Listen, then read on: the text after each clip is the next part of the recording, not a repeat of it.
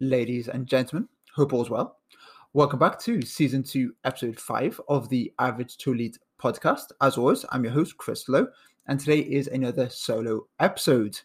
So essentially what we're doing today is some goal setting and some planning for 2021 to take your performance to the next level.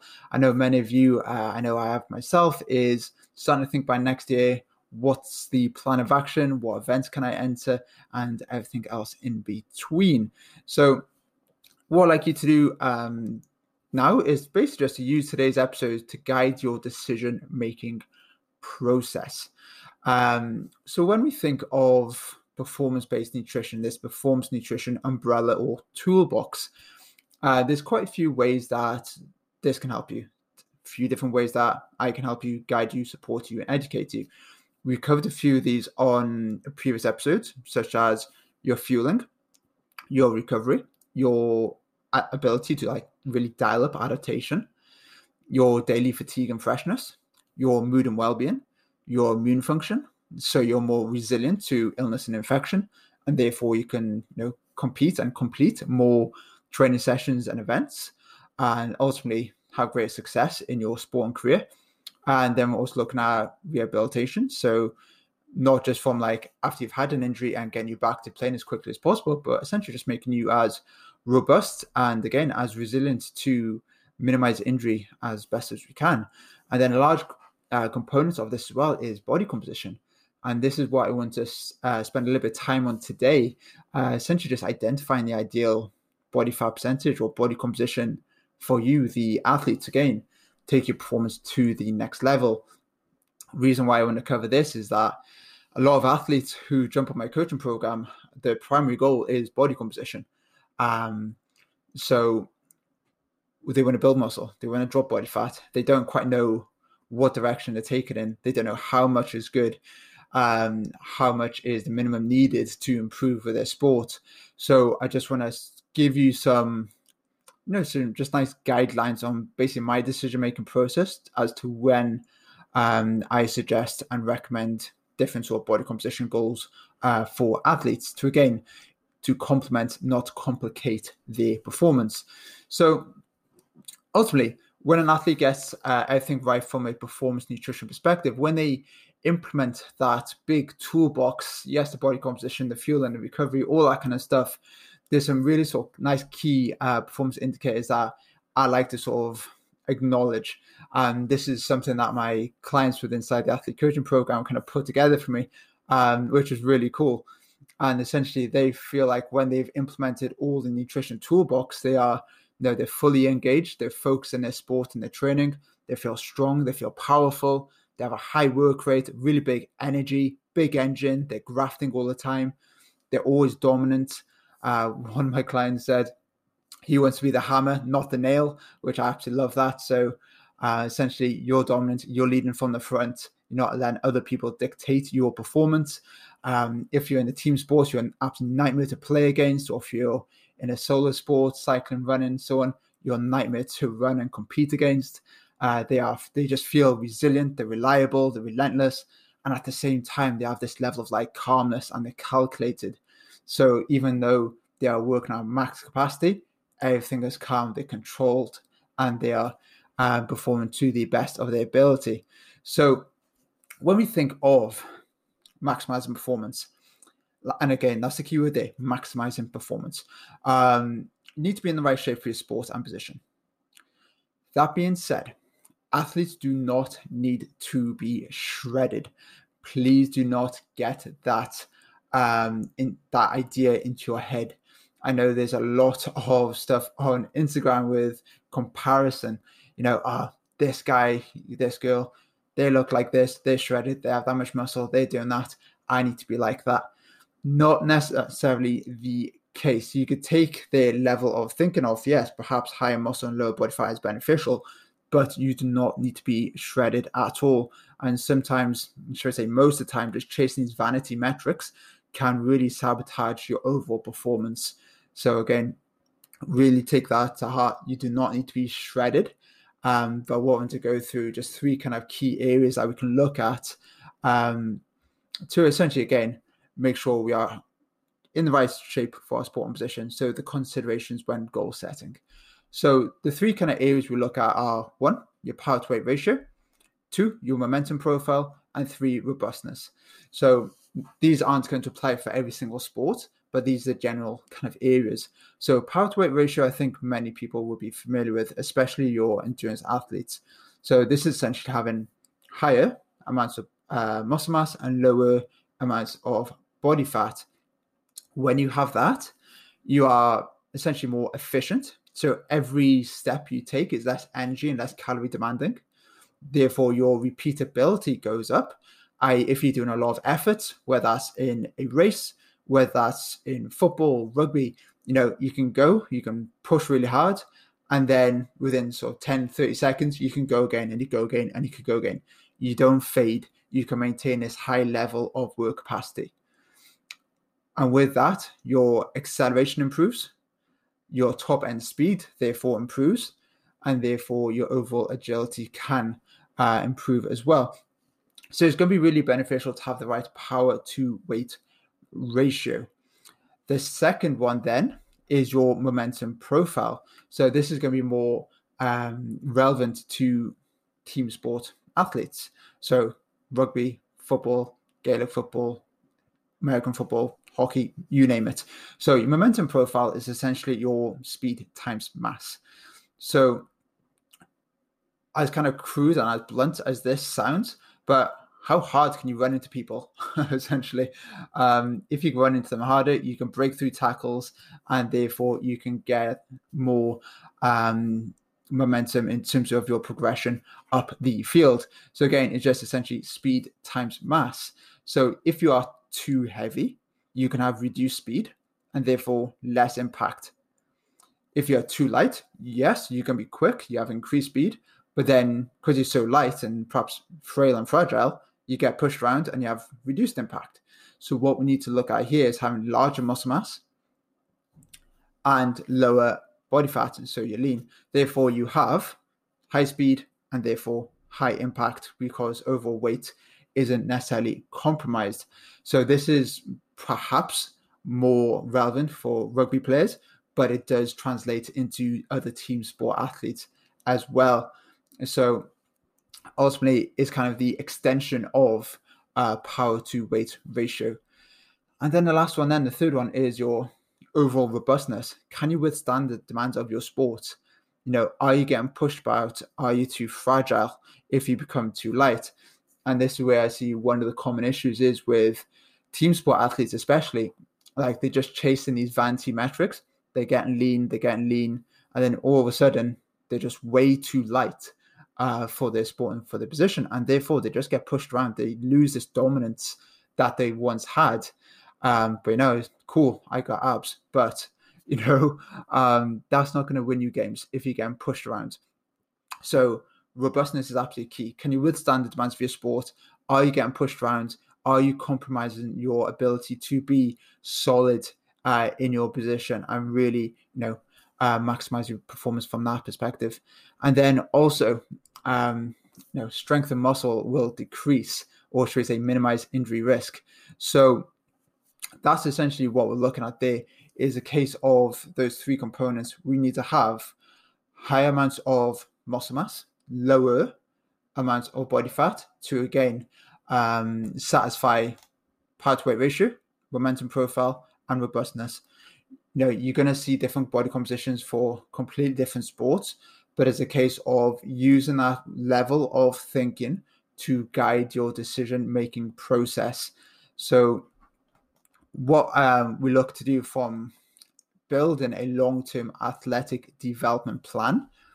So there's kind of like 6 kind of key areas we look at. So 1 is start with the end in mind. So what does this look like? So what does the ideal body composition look like for your sport and position? Again, I don't need to do too much, I don't particularly want you to be comparing yourselves with people on Instagram, all that kind of stuff. But it perhaps gives you an indication of perhaps where we need to be playing at different kind of levels. So second of all then, set end goals.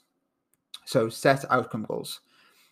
When we think of rates of fat loss and rates of muscle gain, they're going to be completely different. So this is why it's really important to know what direction you're going to go in. So say, for example, this is your roadmap. So we know where we are now, but if we don't know where the end point is, how do we know where the GPS coordinates are? And how do you know what route to take? So set end goals. So fat loss, with all the clients within the athlete coaching program, research backs this up as well. We look at losing body fat at a rate of 1% loss per week. So say, for example, if you're 100 kilos, we can quite easily lose 1 kilogram of body fat per week without there being too many compromises or detriments to your performance. Now, if you're in big calorie deficits and really trying to accelerate fat loss above that, you're probably going to see too many compromises and trade-offs in terms of your ability to fuel your performance, recover, adapt. You're looking at into your immune function, your energy levels, food focus, all that kind of stuff gets worse with bigger calorie deficits. So I would say top end for my athletes is 1% loss per week, but you can look at perhaps the range between 0.5 to 1%. Reason why I don't go anything lower than 0.5% is because essentially progress is too slow. You lose motivation and you lose that momentum with the progress. So 1% is a happy kind of balance. When we look at muscle gain, however, this is a much longer process. You're looking at about 1% gain per month. Now, based on your training status and experience, if you're a newbie, never been to the gym before, which is perhaps a little bit rare for an athlete, but you're looking about maybe 1 to 1.5% gain in body weight per month via muscle. And that, again, that's to minimize body fat gain. For like the moderately experienced, you look about 1%. For like the elite, you may be looking at 0.5%. It could be very, very slow. So use this in terms of your time frame. Yes, we could look at this whole body recomposition, drop body fat, build muscle at the same time, and it just takes forever and you don't really see immediate kind of results, okay? Although we want to be extremely patient with these with athletic development, and we don't want to rush it because it does take time. What I would suggest is actually focusing on one goal, pursuing that, and then put on horse and then chasing the other. So say, for example, if you wanted to perhaps maintain your weight, say 95 kilo rugby player or something like that. The weight is important, but we need to improve body composition. So it may be a case of, right, let's spend the next 5 to 8 weeks pulling down body fat to lose maybe 5, 6, 7 kilograms of body fat, and then then build you back up at a rate of 1% gain per month.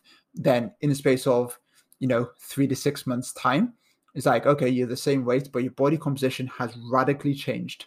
So I'd much rather do it from this perspective. And again, when we then finish our fat loss phase, we focus on maintaining body fat and building muscle whilst minimizing body fat gain. Likewise, when we're in the fat loss phase, we are looking to maximize muscle mass retention, if not gain slightly. There shouldn't be any risk or compromise of losing muscle mass in a calorie deficit if you're doing it right. And based on those parameters, rate of fat loss, you should be able to maintain body fat absolutely fine, assuming that you have enough protein in your diet and you've got an adequate weight training stimulus there. So what I tend to do with the guys in my athlete coaching program is, again, start with the end in mind, look what their end goal is, where they feel like they're going to be performing at their best, and then paint this long-term athletic development plan. This is the end goal. What kind of things do we need to be doing to get us there? Is it a case of body fat in a good position? Let's focus on muscle growth. Is it a case of, okay, body composition could improve to improve those 3 parameters above, power-to-weight ratio, momentum profile, robustness. So it's a case of let's pull body fat down whilst focus on maintaining / building muscle, and then really focusing on maintaining body fat and accelerating muscle mass growth at an optimal rate whilst maintaining body fat. So again, there's a little bit of discussion there, and that's why having clarity with the end goal is really important so you can formulate a plan of action. And then once you've got that end goal, the outcome goal in sight, what's the process goals, which are ultimately extremely, extremely important for the athlete to monitor on a daily basis. So what are the daily non-negotiables you need to do to move the needle in the right direction, so you're making progress at the most efficient and in the most efficient way possible. So is this case of, right, I need to make sure that my calorie intake is appropriate, my macronutrient intake is appropriate, I'm timing my meals to maximize performance, I'm eating the right foods, I'm getting 8 hours a night sleep per night, all these little things. Do I have to do 10,000 steps a day? Do I have to increase my activity levels outside of training? What are these things that we need to do on a daily basis? These process goals that we can give a nice big tick at the end of every day, that's going to guarantee us we move in the right direction. So from like a coaching kind of athlete relationship, I focus on the outcome goal. I just get you to focus on the process goal. When you start focusing on the outcome goal, you start, perhaps sometimes getting a little bit frustrated that you want to try and just accelerate the process. And then we know that if you try and accelerate it and try and force it, you're either going to have too many compromises with performance recovery, etc., when you're in the fat loss phase, or you're going to put body fat on whilst you're in a muscle building phase. So great thing about having a coach is that I can look at things very objectively and I can see progress for what it is. This is what you're doing. This is what you're intaking. This is your expenditure. This is your training demand. These are the foods we're eating. This is the plan of action.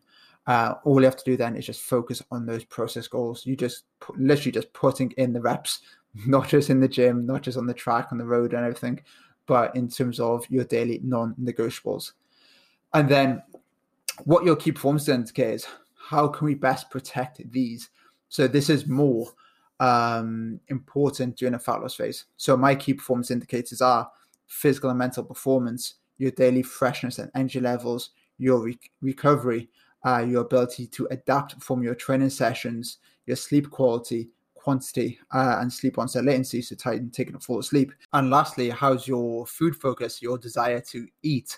So I always give this a nice traffic light system. With every traffic light system, you have red, amber, and green. And essentially, we want to be operating in the green as best as we can. So again, you could just do a quick check-in with yourself on a scale of 1 to 10. How do you sort of fare on those KPIs? If you're between a 1 and a 5 out of 10, you are in the red. This is the shit zone. We do not want to be in there ever. If you're sort of mid-range, that sort of 5, 6, 7, you're in the amber. This is a case of, okay, things aren't great, but they're not terrible either. So you're not in a bad position. There's perhaps a little bit of complacency sort of hitting in there. And then if you're green, you are operating at a very high standard. You are scoring 8, 9s, 10s out of 10 on a weekly and monthly basis and being very consistent with that as well. You're not just having one good week, one bad week. It's week in, week out, scoring in the green with those KPIs. And then lastly with this is, what's your USP? What's your unique selling point? You as the athlete, what do you have to offer? It could be one thing, could be two, could be three things. But essentially, when we're looking at body composition changes, how can we best protect this? So for example, if you're known to be a really fast rugby player, a really fast footballer, and you go on a gaining phase and you try and force feed the process, you gain a lot of body fat. Now all of a sudden, you are slow. And you've lost your USP. Now your coach is thinking, oh, Jim here was really fast 6 months ago. Now he's really slow. What's going on? He's lost his thing, his X factor. So we need to really focus on protecting these kind of things. So that's why being really sort of realistic with rates of muscle growth is really important, because then we can track this over time. If you're trying to put body weight on like, 1 kilo per week or something like that. Yes, you can be put on muscle, but a lot of that's going to be body fat, and that's going to slow you down. And then that's going to impact, your power to weight ratio and your momentum profile. Even if it's the case of you got like, say, a really long extended off season or preseason, like we have now, like in COVID, for example, a lot of competitions aren't on and pretty much everyone is just training. So it could be a case of you are actually building muscle at the desired rate, and body fat gain is very minimal, which is fantastic. But if you do no running, no speed work, and you just live that bodybuilding life during that time, you get back to training day one and you're not used to carrying this extra 3, 4, 5, 6 kilos of muscle around with you. and now you are slower. You may look the part, but you're performing worse. So this is the level of thinking we need to have. How can we protect your USP? So that individual then, he'd have his hypertrophy, his muscle building sessions in place. He will do all, or she will do all the appropriate sort of nutrition protocols, but then they still need to implement some speed work just to keep on top of that. It doesn't have to be progressive, but it'd be worth just perhaps if your USP is speed, before like a mass building phase, have a look what your speed times are. How fast can you run 20 meters, 40 meters, 60 meters? If you've got a speed gate, all that kind of stuff, get some kind of normative data there, and then just monitor that over time. If your weight is going up and your speed is maintained, or ideally going up, but if it's maintained, then it's a case of, right, my momentum profile is clearly improving here. If your weight is going up and your speed is going down, then it's like, okay, my momentum profile is either staying the same or getting worse. So this is just not worth it at all, because the end result is being exactly the same or even worse in terms of overall athletic performance. So again, you've got to think about how you can protect this and how you can monitor it. I think about the individuals who lose power and strength whilst cutting during the fat loss phase to improve power to weight ratio, but they end up not doing any weight training. They end up on a low protein diet, doing things too restrictively, and they end up losing muscle mass, strength, power, and therefore their overall power to weight ratio gets worse. And that's absolutely futile, because the whole idea is to improve power to weight ratio.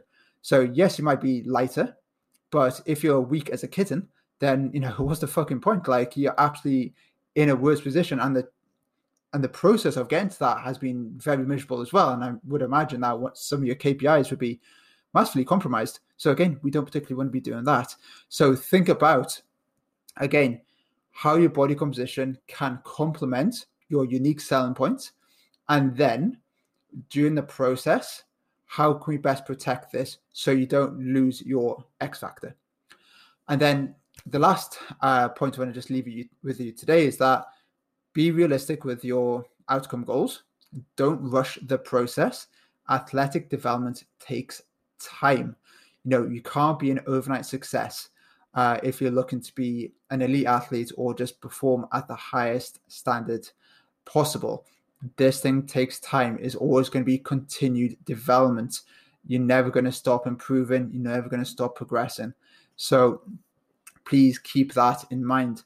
I know a lot of individuals, a lot of athletes, a lot of coaches even want this player to be, you know, this body composition, this shape in the space of a 4-week preseason. It's like, oh, Chris, can you get this player 8 kilos heavier for me in 4 weeks? Like, no fucking chance. That's not realistic. Be realistic with the end goal. And then you can strategically plan for it over time. Now, this could be a 6-month athletic development plan. It could be 12 months. Maybe you actually just need fine tuning and you just need 3 months. You know, work out what the outcome is and then set some goals accordingly based on those rates of fat loss and muscle gain guide there. But again, what I just want to really leave you with the fact that if you do have body composition goals and fat loss goals, you do not need to be shredded. I've seen so many athletes chase this ultimate sort of physique of getting ridiculously lean and really compromise overall performance and health in the process as well. Some individuals are lucky they could just handle calorie deficits extremely well, or some individuals who are just naturally just very lean, and therefore when you have this comparison against them or with them, then you're always going to feel like, oh, they're doing this, I need to be doing what they're doing, where it isn't the case. You need to know where you are now, what's realistic for you, and what does that process look like. If you need help in identifying this and putting a plan in place, I can 100% help you with this process, okay? All you need to do, just reach out, drop me a DM, just type in perform, and then I can have a discussion with you about what the plan of action is and then how I can essentially help you with that moving forward, so we are in the best possible position and really and truly maximizing our athletic capabilities going into 2021. And as always, guys, if you do have any questions about what I covered today, please just drop me an Instagram DM and I'll happily discuss this with you in more detail there. Until next time, guys, goodbye.